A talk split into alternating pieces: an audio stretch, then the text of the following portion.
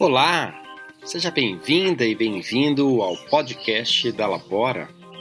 Por aqui vamos discutir tendências e dialogar sobre os desafios do futuro do trabalho.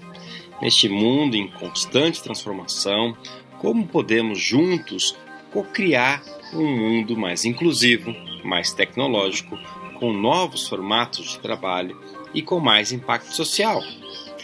Meu nome é Sérgio Serapião e eu sou o fundador da Labora e serei o host desse canal. Nós acreditamos na Labora que a diversidade geracional será uma alavanca de geração de valor para as empresas, para a sociedade e para as pessoas. Boa noite, bom dia, boa tarde, muito bem-vindos ao Liga Labora, o espaço para a gente acelerar a inclusão da diversidade nas empresas e no mercado de trabalho. O meu nome é Sérgio Serapião, eu sou CEO uh, eh, da Labora e cofundador, e estou aqui hoje uh, com vocês para conversar com a querida Tarsila. Né? A gente vai daqui a pouquinho apresentar a Tarsila, nossa convidada, uh, que cuida de gente, cultura, diversidade, lá na RD e na Raia Drogazil. E ela vai estar tá aqui nesse episódio do Liga Labora, uh, passando um pouco sobre o que, que é uh, todos esses desafios que uma grande empresa como a RD tem passado e quais são os avanços, uh, justamente para a gente compartilhar uns as experiências dos outros e assim a gente conseguir estar tá avançando mais rápido coletivamente. Né? Uh, então, boa noite, bom dia, boa tarde para todos que estão aqui na sala, a nossa pequena salinha aqui. Né? A nossa dinâmica vai ser: eu vou convidar todos para estarem uh, escrevendo aqui no chat uh, como é que estão chegando, quais são as expectativas, uh, e conforme a gente for conversando, vocês também vão ali uh, colocando suas perguntas, suas dúvidas, seus comentários. E eu vou também dar boas-vindas para todo mundo lá do YouTube, é, que daí é o grande auditório que uh, a gente nunca sabe tem, se tem 50, 100 ou 50 mil. Uh, são todos muito bem-vindos. Também, por favor, podem ir participando, colocando seus comentários, suas perguntas. E a Aninha e a Fernanda vão estar aqui uh, compartilhando, uh, trazendo para cá para a sala os comentários e as perguntas de vocês e a gente vai estar aí refletindo sobre elas, ok? Muito bem-vinda, Tarsila. Como você chega aqui hoje? Muito bom, Sérgio. Muito obrigada pelo convite. É um prazer estar aqui com vocês. Então, assim, muito boa essas conversas. Eu assisti algumas já que vocês fizeram, gostei muito do tema. E é um prazer mesmo, é um privilégio ser convidada para estar aqui com vocês discutindo esse tema hoje. Obrigada. Tarsila, conta um pouquinho sobre Tarsila, não sobre a diretora de pessoas, de gente, não, não, não. Tarsila, por ela, né? Quem é Tarsila? Como é que você chega até aqui nessa posição para lidar com pessoas e o que, que te conecta com diversidade? Sérgio, eu tenho, eu sou administradora, é, tenho 45 anos, um filho adolescente lindo de 15. E, e quando eu fiz faculdade de administração, eu achei que ia trabalhar em finanças. Eu achei que ia trabalhar Olha. com números, com as planilhas. E aí comecei minha carreira na Natura e lá tive a oportunidade de ter uma equipe muito grande numa área de call center. E aí, quando me deparei em ser gestora de uma equipe grande, descobri que eu estava entender muito mais de gente do que, eu, do que eu sabia, né?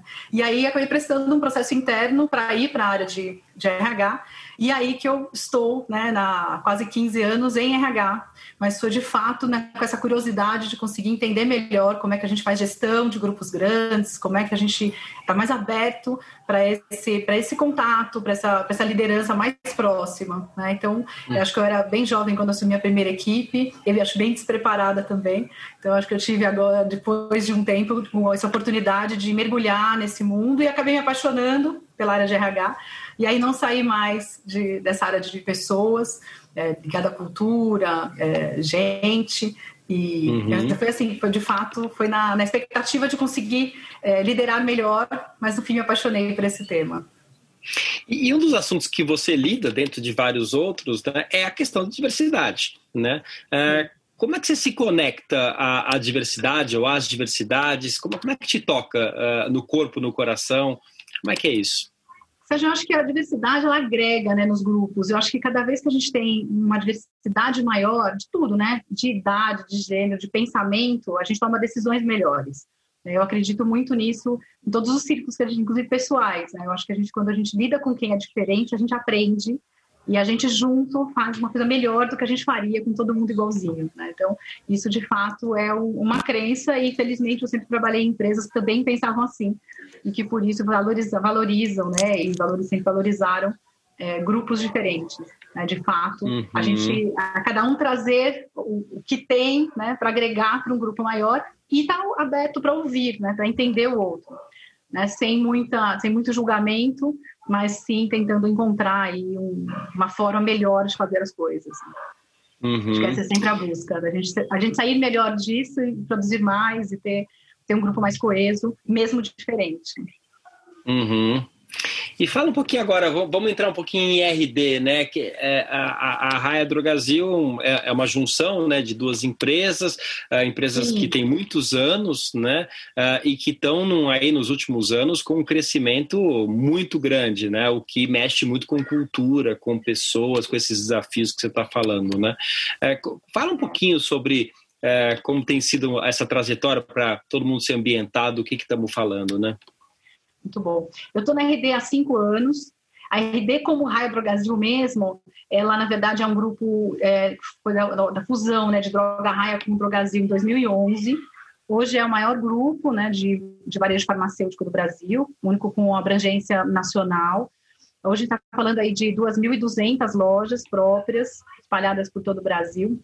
Para quem é de São Paulo, está acostumada que as marcas competem aqui, né? Então, são concorrentes, Droga Raia e Drogazil. Fora de São Paulo, a gente muitas vezes tem uma só bandeira. Então, no Rio e no Sul, a gente entra com a bandeira Raia. E Espírito Santo e Nordeste com Drogazil, Norte e Nordeste com Drogazil. Então, é uma rede, de fato, com abrangência nacional. Hoje somos mais de 42 mil funcionários. É um grupo grande, é bastante coisa para a área de gente fazer, né? Tem bastante, tem bastante trabalho, tem muito desafio de fato um grupo bem grande. E a gente tem um crescimento, como você falou, bastante acelerado. A gente abre 240 novas lojas por ano. É, é, é uma loucura, né? São 20 novas lojas em média por mês. É quase uma por dia útil, né? Então, a gente tem um ritmo todo de crescimento para possibilitar isso muito grande. E a gente abre também um. Quantas pessoas tem em cada loja, assim? 14, média, né? É, umas 14 Ou pessoas. seja, tem 14 tem novos funcionários todo dia, assim. É, começamos assim, tem lojas maiores, né? Lojas são 24 horas, aí tem um quadro maior. E, de fato, Uau. a gente abre também um centro de distribuição a cada ano. Então, isso também traz um dinamismo e um desafio bem grande aí para a gente poder é, formar pessoas. E uma coisa legal, Sérgio, que acho que uma das principais coisas que quando eu fui é, vim para a RD me contaram e eu falei, nossa, eu quero fazer parte de uma empresa que pensa assim, é que a gente não contrata um gerente de loja, a gente nunca contratou um gerente de loja de fora, né? Então a empresa tem tão forte a questão do desenvolvimento que a pessoa faz um plano de carreira dentro da empresa. Então a gente contrata como atendente ou como farmacêutico e a pessoa tem a oportunidade de ir crescendo dentro da empresa. O que é muito legal, né? A gente vê que de fato assim isso pode mudar né, aquela é, aquela família, né? Muda, muda a condição e você aposta de fato nas pessoas, né? desenvolve as pessoas para que eles possam exercer um cargo maior. Mas quando a gente pensa nisso do lado de, de pessoas, né, pensando na área de pessoas, a gente tem que garantir que a gente está formando 240 novos gerentes, né, mais de 700 supervisores, para conseguir abrir 240 novas lojas. Né? Então, é um desafio bem grande de carreira, de fato, né, de desenvolvimento, de treinamento, de, de investimento nas pessoas. Uhum. É mais do que abrir a loja. Além de toda a parte de engenharia, né, de ponto, de colocar a loja em pé, a gente tem que ter pessoas para colocar nessa loja nova. Né? Então, claro. É um grande aí, tanto de seleção como de, de desenvolvimento e treinamento. E uma coisa que você me, me chama a atenção quando você me, me falou da, desse tempo, né, que as pessoas, né, vão, vão, vão é, evoluindo, né, profissionalmente, pessoalmente na empresa, uh, tanto em termos de treinamento como em termos profissionais, né? Vão subindo. Uh, me lembrou um pouco aqueles, aquele acompanhamento que a própria Natura, né, que você citou aqui, faz do, de acompanhar o IDH das, das, das vendedoras Natura, né? Uh, talvez, é, não sei se vocês fazem isso, né? Como é que vocês vão acompanhando esse DH, o desenvolvimento que as pessoas vão tendo, né? Como é que vocês vai fazendo essa evolução? Tem algum trabalho assim? Fiquei curioso. Seja assim estruturado como DH, não. Mas a gente tem um programa, um plano de carreira bem estruturado que vai combinando, na verdade, uma parte online, com treinamento presencial, com treinamento on the job. Aí a pessoa faz o processo seletivo para o cargo seguinte fica apto para, quando abrir uma oportunidade num cargo acima, poder fazer esse é, é, de fato evoluir na carreira. Não é tão você... evoluído como esse, mas é uma boa ideia. A gente pode pensar como Não é? É, é você começar a ver como você está influenciando é. na vida das pessoas, né? Você começar a ter esse mapa, né? Esse dashboard, é. assim, que lindo. Ia ser legal. Ia ser legal é... mesmo. Legal. Agora, e você me falou antes da gente começar que tem gente que já está há algum tempinho lá, tem gente que mais 50 anos de empresa, é, é isso? É uma coisa incrível, né? Uma empresa, as empresas são centenárias, né? Tanto é, Raia como do Brasil, uma de 1905, a outra de 1935. E a gente tem o prazer, assim, de poder celebrar pessoas que estão com a gente há mais de 50 anos, mais de 50 anos Uau. de empresa. A gente tem um caso de mais de 55 anos de empresa. Então, achei bonito ver uma, uma empresa que tem uma cultura que de fato valoriza as pessoas, a carreira das pessoas, né? O, esse tempo de dedicação.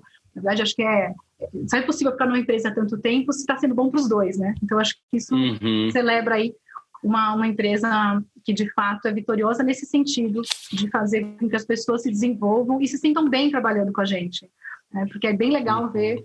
É, a gente começou a fazer esse, essa premiação, né, essa celebração por tempo de casa faz uns cinco anos mais ou menos, e aí a gente separou com grupos grandes, assim, acima de 40 e, e mais de 50 anos de empresa. Então, é bem legal ver isso, né? No dia a dia, a gente vê que tem tanta gente com tanta história, que já construiu tanta coisa com a gente. É bonito de ver. Que legal. É, e o assunto longevidade, né, já entrando em uma das diversidades aqui, né, e, a, e aquela que a gente tem um carinho especial aqui, a diversidade geracional, uh, vocês têm muitos vínculos, né, ou seja, tem funcionários que eh, já têm muitos anos, uh, você estava me dizendo antes também uh, que tem um, uma massa de funcionários bastante grande, né, que tem 50 anos, mais que 50 anos, e vocês também certamente têm um volume de clientes, né, que tem é, bastante representativo, provavelmente, que é acima de 50 anos, né? O assunto ali, longevidade, ele deve percorrer ali a, a empresa, né? Como é que é isso? Conta um pouquinho pra gente. Eu acho que tá bem, isso está bem na nossa cultura, né, Sérgio? A gente fala muito né, no propósito que é cuidar de perto da saúde e bem-estar das pessoas em todos os momentos da vida. Quando a gente pensa numa farmácia, todos os momentos da vida é todos mesmo, né? Porque tem desde aquela daquela moça, antes de engravidar, vai lá comprar seu ácido fólico, vai se preparar né, durante toda a gestação, aí você pega o recém-nascido e passa, de fato, a vida toda, a sua vida toda, e inclusive né, quando uma pessoa chega a ser uma pessoa idosa, então, assim, a gente cobre na, na, no varejo farmacêutico, de fato, todos os momentos da vida, né? E aí, então, a gente tem um, um cuidado muito especial com os públicos, porque acho que a gente, para poder ter empatia com esse público, a gente precisa refletir isso também, né? Então, por isso que a gente gosta de ser o mais diverso possível, porque isso, de fato, conversa com a cultura, né? Com gente que cuida de gente, né? Então, e a gente usa muito essa, a crença, uhum. né? De gente que cuida de gente, eu sempre brinco que o gente que cuida de gente não é o farmacêutico que cuida do cliente. É muito mais do que isso, né? É gente, né? Então nós, uhum. é a pessoa física, né? O coração de cada um de nós cuidando de outras pessoas. E a gente percebe o contrário também, né? Muitas vezes a própria comunidade também cuida do funcionário da loja. Então, assim, gente que cuida de gente, ele vai é, é, muito amplo, né? Tem uma, uma, passagem que eu adoro, assim, eu, eu fui há alguns anos, a gente faz visitas em loja e há algum tempo eu moro, eu moro aqui é, em São Paulo, na Zona Oeste, na região aqui de Perdizes, e eu visitei uma loja aqui na Lapa. E foi bem marcante, assim. Ele, eu, e, e, a ideia era conversar com os funcionários para entender como é que eles viam essa história do gente que cuida de gente, né? O que, que é isso? Que, que, como é que é? Então, obviamente, o que é mais é, simples eles entenderem que eles atendendo o cliente estão cuidando de gente, então todo mundo tem uma história né, de um cuidado diferente, de uma situação especial. Mas aí eles contaram uma história que para mim foi muito marcante. Bem em frente a essa loja tem um prédio residencial bem grande. E um, certo dia essa loja foi assaltada. Essa loja foi assaltada no meio da tarde e os bandidos chegaram e para roubar mercadoria mesmo e levaram umas capas de colchão, assim, e iam pegando tudo que tinha na prateleira e colocando nessas capas de colchão. Os vizinhos viram pelo prédio que alguma coisa estava errada, alguma coisa estava acontecendo errada ali na loja. Os vizinhos ligaram para a polícia.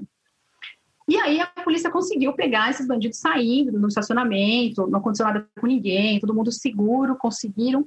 Mas o mais incrível foi que depois que isso aconteceu, do prédio as pessoas desceram com chá, com bolo para levar na loja, porque queriam acalmar os funcionários.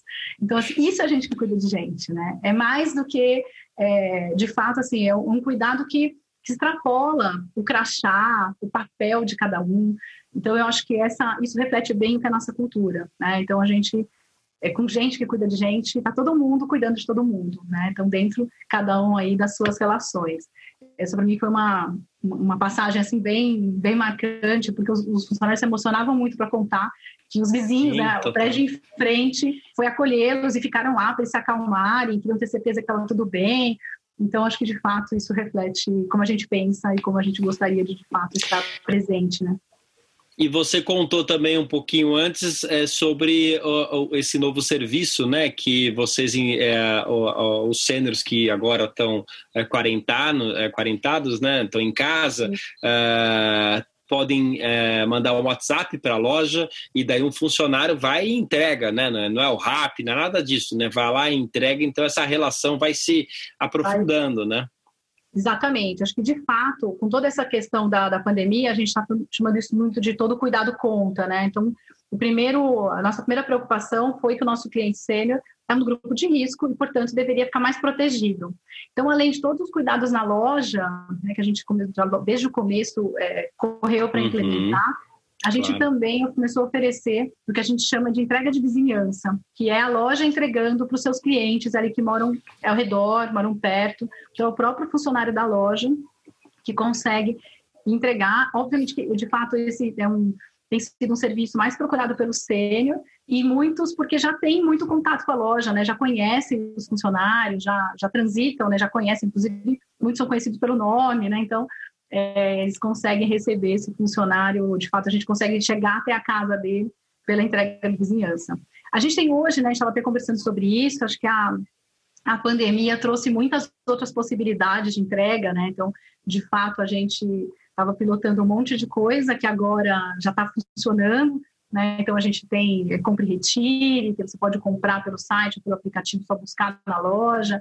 A gente tem opções de entrega mesmo pelo app ou compra pelo site. Aí sim, a entrega é feita por uma, é, por uma, uma transportadora ou um outro serviço de logística. E temos também essa possibilidade da entrega de vizinhança, né? Então, uhum. a gente vai abrindo as possibilidades de facilitar a vida do nosso cliente. Né? Então, isso é, é, é uma coisa complexa, né? Porque não é uma, não é uma farmácia de bairro, né? A gente está falando é, de uma rede. É. A gente relutava, viu, Sérgio? A gente achava que isso não era possível fazer numa, numa rede com 2.200 lojas. E no fundo, às vezes a gente acha que tem que começar tudo tão perfeito e as lojas são incríveis, né? E aí as pessoas vão dando um jeito e quando a gente vai ver, as coisas já estão funcionando, né? É bonito de ver uhum. como as pessoas também é, têm iniciativa e querem de fato cuidar do cliente, especialmente do sênior, para a gente é tão tem um, é um carinho tão grande, né, por esse cliente. Então todo mundo tem um jeitinho e e hoje a gente já consegue ter isso em todas as lojas. Funciona. E uma coisa que você é. falou que me chamou muita atenção é essa história da, da, da, de uma cultura do cuidado mesmo, né? Uh, eu tenho visto essa discussão crescer muito. Eu participo né, do Sistema B, de empresas de impacto social, uh, e no mundo está cada vez mais falando-se dessa cultura do bem-estar, dessa economia do bem-estar, quer dizer né? Sim. Ou seja, o que que, como é que a gente migra de uma economia que vai de parar de falar só de PIB, só de crescimento continuado, né? Eh, das, das empresas e dos países e começar a falar de bem-estar, né? Como é que a gente efetivamente está mais saudável, né? Uh, e eu acho interessante você falar a partir da perspectiva justamente de uma empresa que cuida né, de, é, ali dos seus funcionários ali com o próprio slogan, mas o, o negócio é saúde. Né? Uh, como é que como é que vocês, vocês conseguem de alguma forma entender uh, como é que está uh, a saúde, o bem-estar, a qualidade de vida das pessoas? Porque deve, imagino no começo da pandemia, né? Como deve ter sido estressante para as pessoas trabalharem naquele ambiente, né? Conta um é. pouquinho para a gente como é, que é gente, isso. A gente tem trabalhado bastante esse tema, nem tudo ainda está no ar, mas logo a gente vai ter bastante coisa disso é, no ar.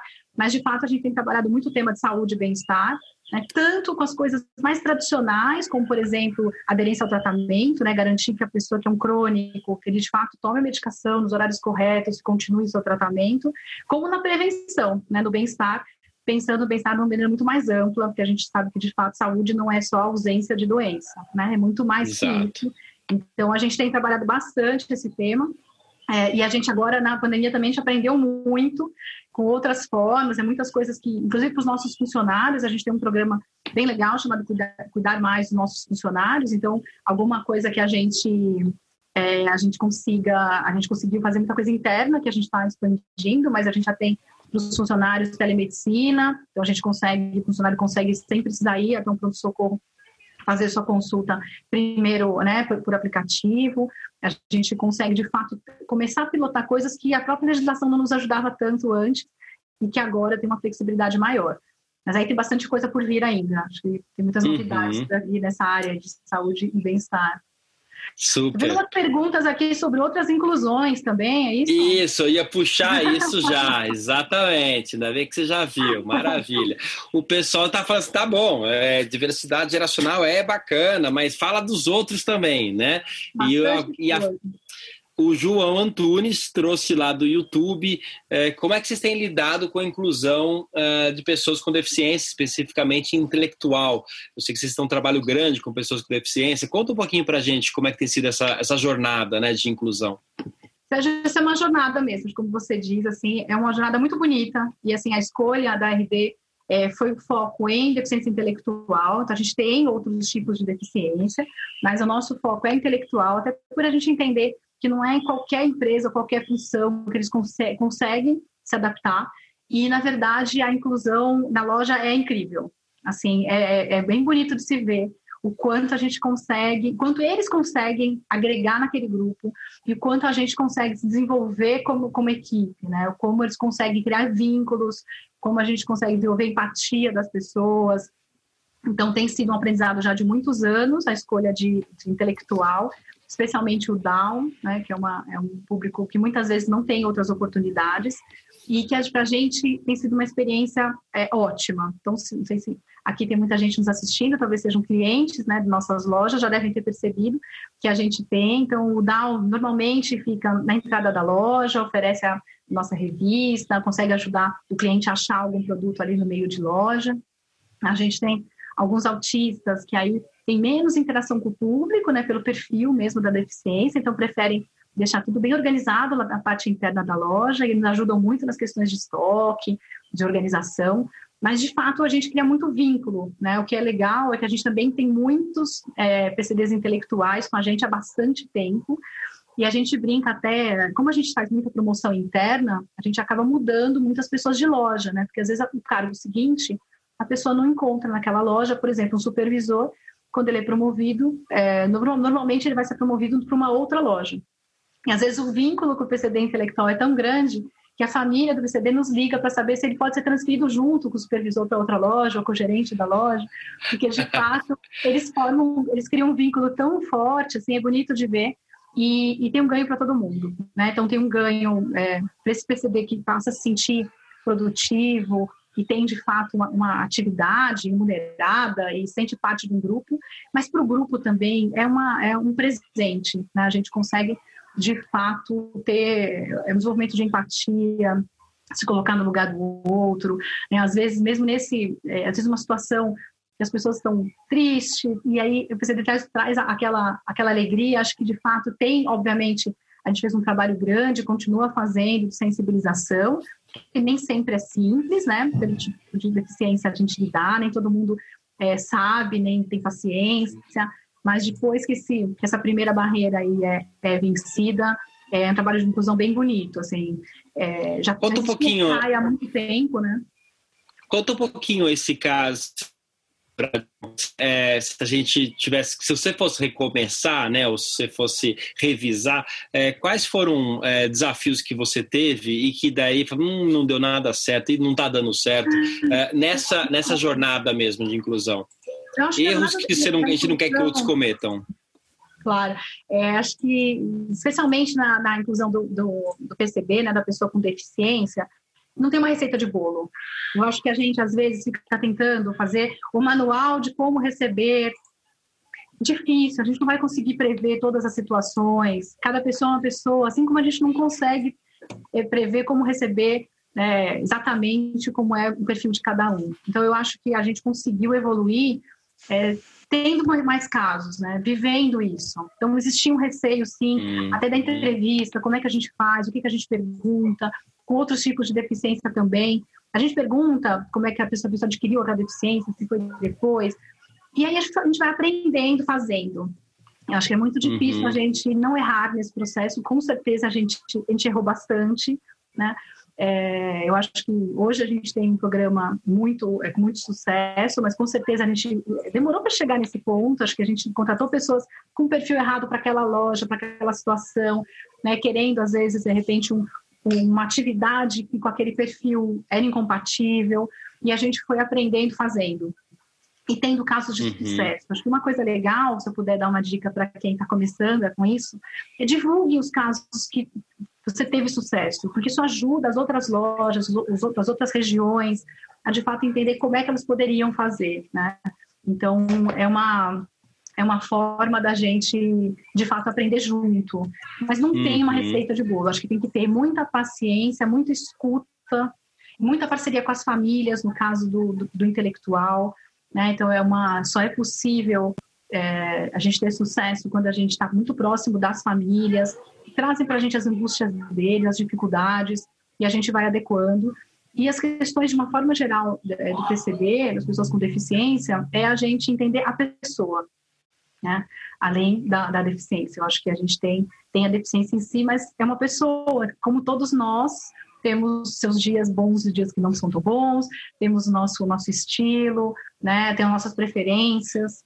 Então, acho que é ouvir bastante, no caso do intelectual, envolver bastante a família, que já conhece muito essa pessoa, pode nos ajudar né, nos caminhos.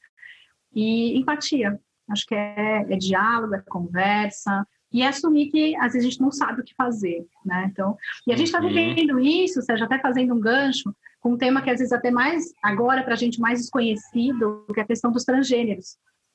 E a gente não tem hoje ainda uma política clara, mas a gente já tem loja, isso já acontece. Uhum. A loja já tirou de letra, assim, né? Enquanto a gente está lá uhum. pensando como é que a gente vai fazer uma política, o que, que a gente vai fazer, eles já estão na loja, já estão incluídos, né? Então, a é gente mais fácil aprender da prática da lógica real do que ficar pensando no escritório é. a política ideal, né? Enquanto a gente ficou pensando no escritório a política, a gente descobriu que já tinha alguns, né? Que inclusive alguns tinham é, entrado uma, é, de uma forma, né? RD com um nome, já estavam usando um outro nome social, já tinham, então essa mudança já tinha acontecido e a gente conseguiu fazer isso de uma maneira mais fluida. Né? Então, a gente está usando nesse, nesses casos aprender com o que a gente já fez, com o que a loja já fez, na verdade, porque eles já, já aprenderam a fazer. Né? E uh, tem uma pergunta aqui que está falando de uh, relação intergeracional entre a, a, equipe de loja. Eu, eu, vou expandir até. Como é que é essa relação com essas diversidades como um todo, né? Seja com o trans, daí tem uma pessoa que é mais conservadora, que não aceita. Como é que vai ser o uso do banheiro? Uh, ou intergeracional, o jeito da pessoa. ela é muito assim, é muito assado como é que vocês têm trabalhado essa, essa, esses conflitos uh, e, mais do que isso, levado para um lugar de, de equipe mesmo, né? as pessoas realmente atuarem junto a partir da diversidade? É.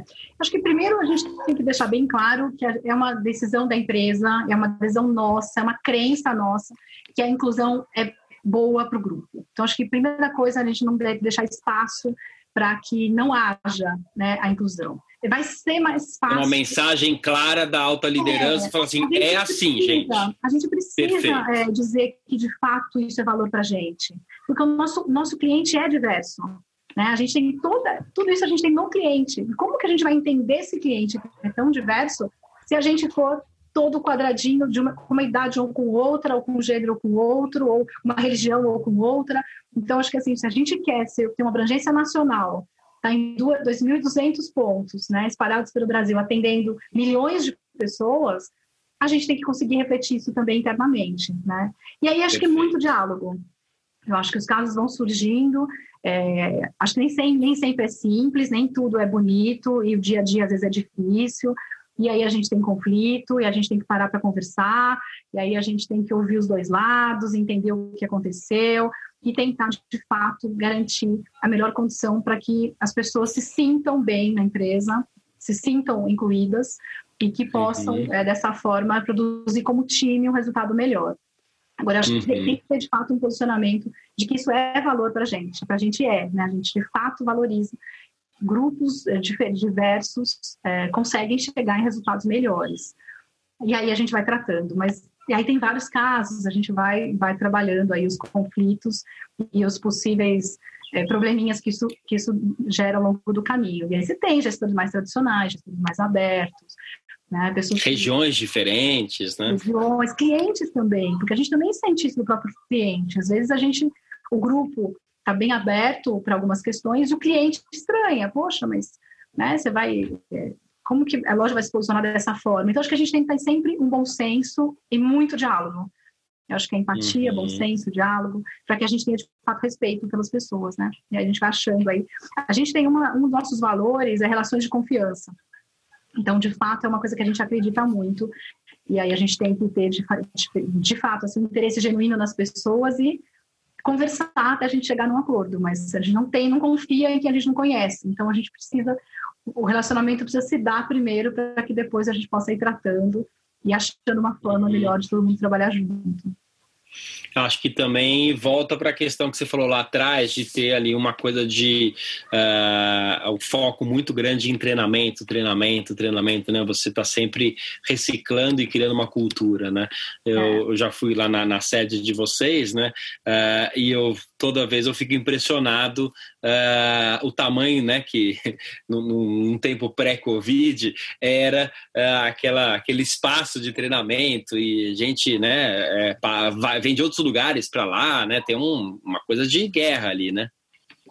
É, realmente é uma, é uma estrutura gigante. Agora a gente está com uma estrutura bem é, diferente, diferente, né? De, claro. pandemia, a gente só está fazendo presencialmente alguns treinamentos mesmo que, que, são imprescindíveis. Os outros estão acontecendo de forma uh, online, algumas coisas é, de forma regional. Mas, de fato, o treinamento não ajuda muito, né? Porque acho que a gente vai, de fato, disseminando cultura, e acho que o próprio, o próprio, a própria carreira dentro da RD facilita isso, porque como você tem um nível de gestão é, que cresceu internamente, eles já beberam dessa fonte e também acreditam nisso com a gente, né? Então é mais fácil certo. você explicar isso dessa forma. E uma uhum. outra coisa que a gente tem trabalhado bastante, Sérgio, é, são as questões das mulheres. Então, Ótimo. a gente tem, é, hoje, dois terços do nosso público são mulheres, e aí a gente tem vários desafios aí né? Uma, uma série de, de, ações que a gente tem. Dois terços da força de trabalho? Dois terços da força de trabalho. Uau! É, é um público Uau. bem feminino e a gente uhum. quer estimular muito, né, de fato, o crescimento dessas mulheres. E a gente tem alguns temas que a gente está é, tá entrando agora de uma maneira mais estruturada. A gente fez uma parceria é, com a Abrafarma agora, não sei se vocês é, viram uma campanha que teve violência doméstica, que circulou bastante uhum. na, na, televisão, né? É, a gente a gente estava junto com a, com a nesse nesse uma campanha sinal vermelho contra a violência doméstica, onde a, o cliente podia, se estivesse sofrendo algum tipo de, de violência, ela poderia ela fazer um sinal, né, um, um X de batom na mão, e ela podia mostrar para qualquer pessoa da loja, e a loja estava treinada, preparada para apoiar essa mulher e chamar a polícia. Uhum. E aí, no uhum. fim, isso desencadeou uma série de outras coisas, né? Porque a gente tinha outras situações que a gente até então não tratava internamente mesmo. A gente sabe que em 40 mil pessoas a gente tem também, a gente também tem isso dentro do nosso público interno. Então também foi legal, foi muito, foi muito importante começar a tratar esse tema. A gente está aprendendo com ele e a gente tem conversado com muitas empresas que fazem isso muito bem e que estão nos ajudando, né? Tem muita troca entre empresas para aprender a fazer isso, mas essa é uma causa que para a gente também faz muito sentido. Se a gente tem dois terços de mulheres, que a gente esteja atento e podendo apoiar essas vítimas que podem estar dentro da nossa própria força de trabalho, né? Então foi feito um trabalho, foi feita uma, uma força-tarefa específica para o cliente, é, que é uma campanha que já terminou, mas para nossa funcionária é uma campanha que continua, na verdade, de uma outra forma, não é só ligar para a polícia, mas de fato a gente conseguir dar um apoio é, para que essas mulheres possam tomar as decisões que forem melhores para a vida delas, né? Então, assim, respeitando é, o momento de cada um. Então, também são temas é, uhum. delicados que a gente não sabe fazer, mas que a gente está buscando aprender, né? Então, a gente tem, Sim. eu acho que a gente quer muito é, poder evoluir nesses temas, mas a gente ainda tem muito que aprender. Uhum. E a gente tem tido uhum. conversas com empresas que já fazem isso muito bem há muito tempo e tem nos ajudado bastante. Acho que essas trocas de, é, de casos, né, de exemplos, de boas práticas, elas são muito importantes para acontecer tanto dentro da própria empresa como entre empresas, né? Porque a gente pode de fato aprender com quem já fez e faz isso de uma maneira é, muito muito bem feita. Exatamente. Não, a gente acredita muito nisso. O próprio Liga Labora é isso, os grupos de trabalho que a gente está criando são isso. Assim, a gente tem que aprender um com os outros, né? Tem que competir num, num, num lugar e cooperar em outros, né? E acho que é, esse é o, essa nova. Uh, o novo lugar. É, você queria complementar a tua resposta? É, não, o que eu queria, na verdade, contar, a gente estava conversando um pouquinho antes sobre isso, né? Também falando de mulheres. A gente sente falta, por exemplo, embora a gente tenha dois terços de mulheres, a gente sente falta de mulheres em algumas áreas específicas dentro da, da empresa. E, por exemplo, em tecnologia é uma área que muito, são poucas mulheres ainda, né? Mais que a gente faça um esforço de contratação de um grupo diverso, a gente ainda tem predominantemente homens nessa área. E a gente vai lançar agora, isso é a primeira mão, a gente vai lançar agora no LinkedIn na sexta-feira Breaking news, breaking news. É, breaking news. É, o programa, a gente faz um programa já de formação de desenvolvedores de TI e a gente vai fazer essa turma exclusivamente feminina. Então, a gente vai formar, a gente está abrindo inscrições para que as mulheres possam vir, é, vir trabalhar conosco, é, fazendo um programa de formação para serem desenvolvedoras de TI. E aí é uma forma também da gente começar a equilibrar um pouco essa diversidade internamente. Né? Às vezes a gente precisa ter uma ajuda diferente para conseguir um grupo de fato diverso, senão a gente acaba repetindo e aí a gente fica é, preso nesse ciclo do que já existe ali, né? Então acho que é, é, acho que TI não é uma questão só da RD, eu acho que é uma questão do mercado, né? A gente percebe isso de uma forma geral. Mas aí, se vocês tiverem mulheres interessadas em quem quiser participar, então a partir de sexta-feira a gente vai ter isso já divulgado em LinkedIn para as inscrições para o programa de formação de meninas, mulheres, de uma forma geral. Então, mulheres de todas as idades, uh, vamos ficar atentas aqui. Se, inscreve, se inscreve como pelo próprio site da RD Sim, ou vai no, ter? Como é que vai ser? Vai ter. No LinkedIn, na sexta-feira, já vão sair todas as instruções para as inscrições. LinkedIn. Legal, LinkedIn da RD. Olha, em primeira mão já, já vai se preparando aqui, pessoal. Uh, muito, muito legal. E fala um pouquinho da questão étnico-racial. Uh, como é que ela tem acontecido ali dentro? Vocês têm algum programa? Vocês têm incentivado? Vocês estão no Brasil todo, então certamente, é. uh, enfim. É, mas como é que é? Como é que vocês têm tratado? A, a, gente tem hoje uma, uma boa distribuição, na verdade, quando a gente pensa em etnia e raça. É, a gente ainda não tem o que a gente gostaria de fazer com mais detalhe, que é um censo mesmo, para a gente garantir. Né? Isso é muito hoje, os dados são muito para autodeclaração na admissão, né? mas a gente consegue perceber que isso, a gente tem um público bem diverso. Né? Isso é nítido quando a gente vai numa loja, quando a gente vai no CD, né, no centro de distribuição ou até na, na, matriz. Então, esse é um tema que a gente é, já se sente mais é, diverso, né, mais coberto, aí, representando a população.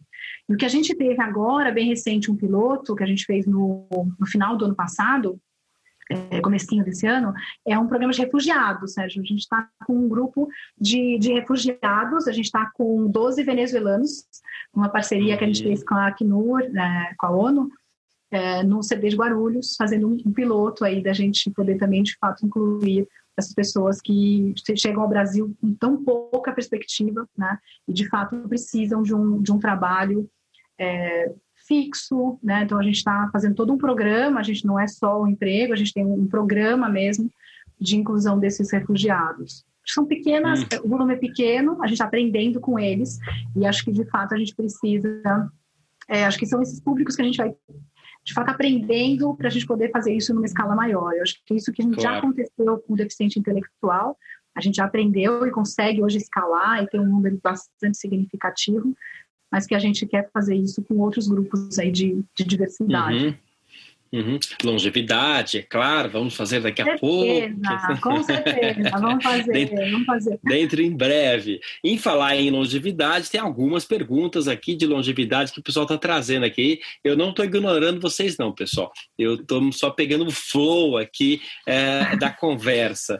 É, aqui temos aqui é, tem duas perguntas relacionadas. Tá, eu sou um sênior, um profissional sênior e, e, quero é, entrar na, numa regional, né? É, como, é, como é que faz? Tem alguma política de idade ou tem uh, os, os, os, as seleções são às cegas em relação à idade? Como, como é que vocês, vocês têm estimulado de alguma forma a aumentar a idade média uh, da admissão, né? É, acho que gente, o que a gente tem feito é, de fato, buscar um grupo cada vez mais diverso de todas as uhum. formas de diversidade. Então, hoje, hoje a gente ainda, ainda não tem uma política específica de idade, mas não tem nenhuma restrição. Então, assim, é, todas as idades são muito bem-vindas e a gente, a gente de fato tem os processos seletivos acontecem no Brasil inteiro. Né? Podem se inscrever pelo nosso site da das Bandeiras, do Agarraia ou do Brasil, no Trabalho Conosco. E a gente tem esse processo seletivo acontecendo é, pelo Brasil todo, tanto para os centros de distribuição como para as lojas. E a gente não tem restrição é, nenhuma de idade. E como eu falei, a gente celebra até, a gente está com a gente há bastante tempo, né, especialmente aí farmacêuticos, gerentes de loja, orientadores de loja, que é um público que está com a gente já, é, tem muitos já com a gente há bastante tempo. Uhum. Uhum. É, e, e, esses são, são dois números né, para acompanhar, né? Porque é um é muito em relação, como você falou, né? As pessoas criam um vínculo, né? E, e, são a grande família RD. E acho que tem um desafio que é, a gente tem sentido do mercado, é, é, que é justamente como é que a gente admite novas pessoas, né? E acho que é aí que a gente precisa fazer aqueles pilotos, aqueles grupos de trabalho, para justamente ver essas posições, porque é um número crescente de pessoas, 50 mais, com essa crise, é, muitos é, também perderam emprego ou precisam voltar, né? Então começa aí ser um quebrar de ovos aí para a gente realmente é, colocar uma lupa nisso aí, né? E avançar, né? Com certeza, essa é uma frente que a gente precisa, a gente precisa avançar de uma maneira mais estruturada. Acho que a gente pode começando como a gente fez com os outros públicos, com pilotos, e a gente vai aprendendo com o processo, e com isso vai escalando. Né? E não é à toa que ela está aqui, tá, gente? É, vamos começar. vamos, é, sim, vamos começar. Vamos sim. Aqui eu estou vendo mais um pouquinho aqui e agora tem umas perguntas meio específicas aqui. Uh, primeiro, a, a perguntou: Poxa, essa campanha que eh, tem para as mulheres não agredirem, eh, né, não, não serem agredidas, uh, tem também em relação a funcionários uh, masculinos não agredirem as mulheres? Acho que não. vamos, vamos Vamos só resgatar um pouquinho da história dessa campanha, porque acho que é uma campanha muito, muito, legal, acho que é uma campanha da Abrafarma, né? Que é a Associação Brasileira de Farmácias, então envolveu as grandes redes. O que, que acontecia? No momento da pandemia, a violência doméstica aumentou muito. E aí nós fomos procurados por grupos, né? E aí a Abrafarma se organizou para ajudar, porque o que estava acontecendo? Essas mulheres elas estavam impedidas pelo agressor de sair de casa e muitas vezes impedidas de usar o próprio celular. Então, isso foi um, fato que de fato aconteceu no, no Brasil, como se elas estivessem assim num cárcere privado, né? Então o agressor não permitia que elas pedissem ajuda, conversassem com a família. Mas também todo mundo sabia que o lugar onde essa mulher podia ir era na, no supermercado ou na farmácia. E aí veio essa campanha da Abrafarma para ser essa, é, esse porto seguro dessa mulher que precisava de ajuda. Então a campanha ela foi é, simples, por outro lado, é, mexeu muito com todo mundo, porque a gente teve, de fato, a gente capacitou né, 40 mil, 42 mil pessoas para isso, para que qualquer um que te preparasse com a mulher com aquele X vermelho na mão, pudesse é, da, prestar um atendimento adequado para essa mulher. Então, a campanha da Abrafarma visava mesmo essa questão bem específica, que é aquela mulher que está impossibilitada de pedir ajuda de outra forma. Então, ela tinha na uhum. farmácia uma forma de chamar a polícia e, de fato, é, foi é, bastante positivo. Quando a gente começou, a gente falava, se a gente conseguir salvar com isso, uma mulher já vai ter valido a pena. Felizmente, a gente conseguiu salvar bem mais do que isso. Mas, assim, de fato, houve uma parceria com as, com as polícias e, de fato, a gente conseguiu é, pedir socorro para muitas mulheres. Quando a gente pensa na nossa funcionária, a situação é diferente. Né? A funcionária não está impedida de ligar para a polícia.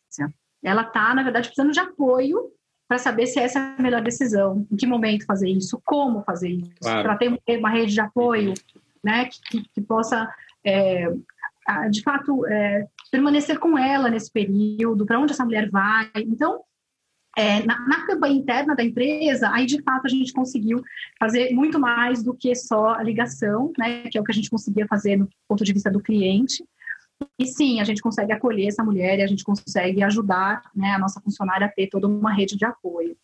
É, uhum. E aí é um trabalho de muitas mãos, com muitas áreas, e muita gente que está colaborando para que a gente possa dar uma, um conforto né, para essa mulher e tirar dessa situação de risco. Agora, a pergunta é se a gente tem alguma coisa ligada para o funcionário agressor, né, também. A gente, é, se a gente tiver algum caso, a gente vai, vai tratar, de fato, a gente não, não teve contato com nenhuma situação específica do funcionário ser o agressor, é, a gente acredita é difícil a gente saber com 42 mil pessoas, né, como é que o que, é que acontece de fato, é, mas obviamente se a gente tiver é, ciência disso, a, a empresa é, vai dar todo o apoio possível para que claro. essa mulher está sendo agredida, independente do agressor ser um funcionário nosso é, ou não, né? A gente espera que não tenha, né, que a gente não, te, não tenha essa, essa prática dentro do nosso, nosso quadro de, na força de trabalho, mas se a gente tiver, a gente vai tratar. Ah, mas o que Você sabe que o, Desculpa. Você sabe que esse assunto, desculpa eu, é, esse assunto tô, tô, tá me vindo aqui muito é, duas entrevistas que uma pesquisa, uma entrevista que eu respondi muito recente, falando com coisas muito análogas mas sobre o idoso, né? como que essa pandemia não só está deixando as pessoas muito em casa e daí os problemas uh, mentais, né? saúde mental deprecia bastante, né, possivelmente, uhum. mas também a pressão dos familiares, porque uh, muitos perdem os empregos e de repente aquela renda, saiu até uma, uma, uma, reportagem na Folha agora essa semana, a renda do idoso fica mais relevante do que já era, né, para o abastecimento familiar né? É. E como a gente tem a questão de que o idoso não, não pode sonhar, não pode ter perspectiva, né? Porque afinal de contas o futuro pertence ao jovem, né? Uh, acaba entrando muitas vezes numa cilada, né? Que aquela aposentadoria vira a fonte Uh, de benefício do, de alguns familiares uh, e a pessoa fica ali uh, acuada, né? Estou me fazendo pensar assim, será que a gente não deveria é, trabalhar um pouco mais essa questão do idadismo, né? É, também semana passada, só para complementar, a gente ajudou o GPTW a é, numa nova pesquisa específica GPTW 50 que aliás é importante vocês estarem lá no né, ano que vem, é, é, com as práticas, com certeza vão se destacar. É, e me chamou a atenção, porque eu fiz uma análise, eles pediram para fazer uma análise das ganhadoras e das cinco que ganharam, que se destacaram, apenas duas tinham política anti-discriminação por idade, né? não tinham políticas. Né? Então, assim, a gente está num lugar no idadismo que é muito assim embrionário de conscientização. Né? Uh, acho que tem um caminho importante. Talvez vocês tenham uma bandeira importante aqui, sabe? Ainda mais que já, já levantou essa bandeira, essa forma de trabalhar com a violência doméstica é, contra a mulher, né? É, não sei se não vale a pena, e daí não é o chapéu do Labora, muito mais o chapéu do Lab 60, né? É, a gente, enfim, pensar um pouco sobre isso e ver como que tira as pessoas, talvez, de uma situação análoga a essa que é, assistirá as mulheres, né? Verdade, Sérgio, um bom ponto. A gente, de fato, não tem ainda uma ação nesse sentido. O que a gente tem é uma política clara de não discriminação de nenhum tipo, né? Então, independente de de idade, preferência sexual, religião. É isso sim, a gente tem bem explícito a questão de é, de fato, inclusão e diversidade de uma forma mais ampla, mas acho que é um tema que a gente tem que tratar sim, acho que as coisas vão surgindo, a gente vai se deparando com essas, com essas questões e vai aprendendo com elas, né? E acho que a gente Exato. vai aprendendo e, e tentando fazer melhor. Eu acho que esse é o nosso papel, né? A gente precisa. É, e conforme a gente vai dando explic a gente vai dando visibilidade para as coisas e deixando explícito também, ah, aí fica mais claro, principalmente quando a gente está numa fase ainda de vieses inconscientes, né? Que é onde a gente está um pouco no, no, idadismo, né? Eu nem percebo que eu estou sendo ah, preconceituoso com a pessoa. É. Exatamente, né? Uh, interessante, isso aí tem um, tem um pano para manga aí, dá para a gente Sim. desenvolver depois. Uh, legal, estamos chegando aqui ao nosso uh, já quase que encerramento aqui dessa conversa deliciosa.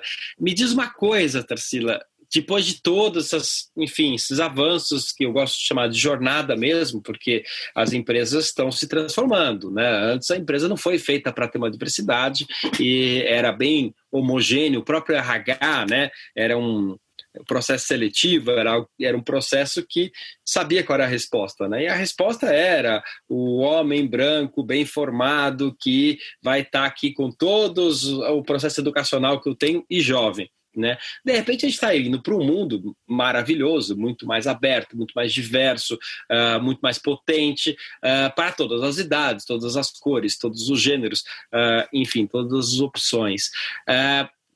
e vocês estão trilhando essa jornada, como você foi contando aqui para a gente, né? como é que você vê essa jornada para frente? Né? Uh, ah, RD daqui a 10 anos, ou esse mercado daqui a 10 anos, como, como é que é essa diversidade uh, que você vê para o futuro?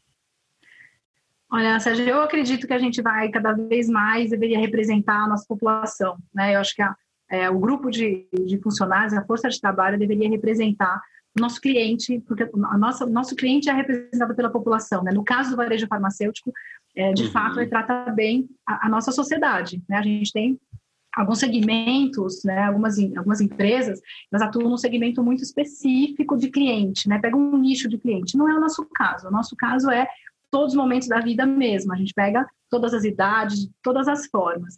Então, uhum. eu acho que ah, se eu vou sonhar aí nos, nos 10 anos, é, eu gostaria muito a gente ter, de fato, ser muito mais representativo né, dessa população, né, que a gente represente internamente o que é o nosso, o nosso cliente, com a mesma diversidade que o nosso cliente hoje tem, e que a gente tenha políticas e práticas que protejam também as injustiças, sejam elas, como a gente citou, né, sejam com idosos, seja com mulher, seja com transgênero, seja que a gente consiga abranger todas essas questões e ser, de fato, inclusivo e prestando esse serviço também para a sociedade, né? De fato, não só internamente, mas a gente levantar esses temas, essas bandeiras, para que a gente possa discutir mais do assunto, né? Acho que quando uhum. o viés inconsciente acontece muito, justamente como o nome diz, porque a gente não percebe, né? Então, quanto mais a gente trata os temas, dá mais luz para eles, dá mais consciência, mais atento a gente fica a esse tipo, a esse tipo de injustiça ou esses tipos de, de, de alguma forma,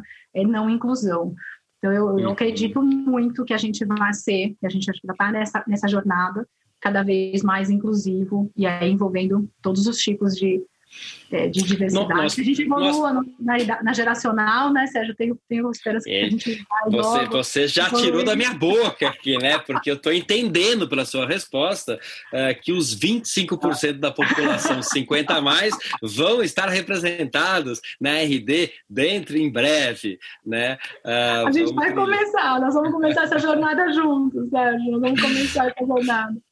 Não, é interessante, né? Porque vocês já avançaram muito no geracional, no desculpa, no, no gênero, né? Uh, o que é muito importante. Uh, você, você tem um número uh, aproximado em termos de é, étnico-racial? Você não tem um número, né? Não tem, o número étnico-racial não. A gente evoluiu bastante nos PCDs. No PCD? bastante na, na, questão das mulheres, né? Inclusive em casos de liderança, gerentes de loja, é, e você falou também de orientação afetivo-sexual também, que também vocês têm é. trabalhos, né? É, a gente tem, a gente tem aprendido com o tema. Nós vamos, vamos estruturar melhor esse tema, é, mas a gente tem aprendido com ele. E eu acho que no fundo assuntos de diversidade, acho que eles são assim. A gente vai, a gente vai aprendendo e trabalhando muito mais conscientização, a questão dos vieses inconscientes, elas são muito importantes Porque não adianta a gente ter uma política escrito na parede que não pode ou que pode, se na ponta ninguém está sabendo disso, né? Se a pessoa está lá selecionando, lá no, no, interior do estado, ou o gestor que está numa loja distante ou num centro de distribuição não está nem sabendo o que está escrito na parede aqui de São Paulo, que não pode, né? Acho que muito mais do que está escrito em algum lugar é como é que a gente tem isso de fato permeando a organização como um todo, que as pessoas de fato acreditando nisso, né, e, e, tomando as decisões levando em consideração o nosso propósito. Acho que esse é o nosso maior desafio. Maravilha.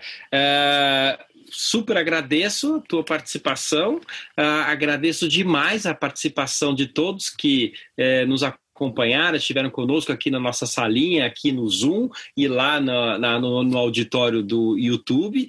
Esse programa vai estar tá sendo gravado e vai estar tá disponível no YouTube, assim como nas plataformas de podcast, uh, tanto no. Uh, Spotify como no Deezer uh, nos próximos dias. Uh, tudo gratuito, obviamente, e para a gente avançar nessa agenda de diversidade e acelerar ainda mais essas inclusões. Uh, Tarsila, palavra final, o que, que você gostaria de deixar de mensagem aqui para a gente? Primeiro, super obrigada pelo convite.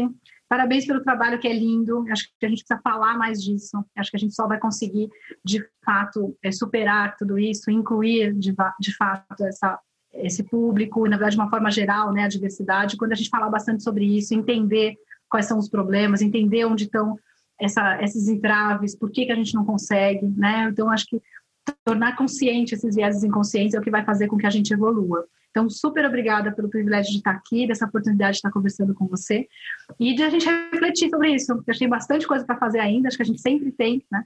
E é muito bom poder é, testar. Vamos, vamos começar, vamos começar pequenininho, a gente vai é, crescendo, mas é importante a gente começar. Então vamos, vamos trabalhar nesse tema agora. Super legal, vamos sim, estamos juntos. Pode contar com a gente como parceiro, está sempre aberto aqui uh, para estar tá participando e para estar tá trazendo novidades e esses convites que você trouxe já hoje. Então, para quem reforçando os convites, mulheres uh, programando na RD uh, e todos atuando aí em todas as idades na RD, nas lojas, todos os lugares. Tarsila, super beijo. Obrigado. E é, para quem ainda não assinou, vai lá no YouTube e, e dá um, um, um, nem sei, é like ou assinar ali, bate na sireninha uh, e também. Oi? Inscrever. Inscrever, inscrever lá no YouTube e também assina ali o, o, o, podcast, entra no canal do podcast, tá? Daí vocês vão acompanhando conforme cada episódio, a cada semana a gente vai montando com pessoas super especiais, como a Tarsila foi hoje aqui pra gente, tá bom? Um beijo a todos. Tarsila, super obrigado. Super obrigada, Sérgio. Obrigada para todos. Foi um prazer estar aqui com vocês.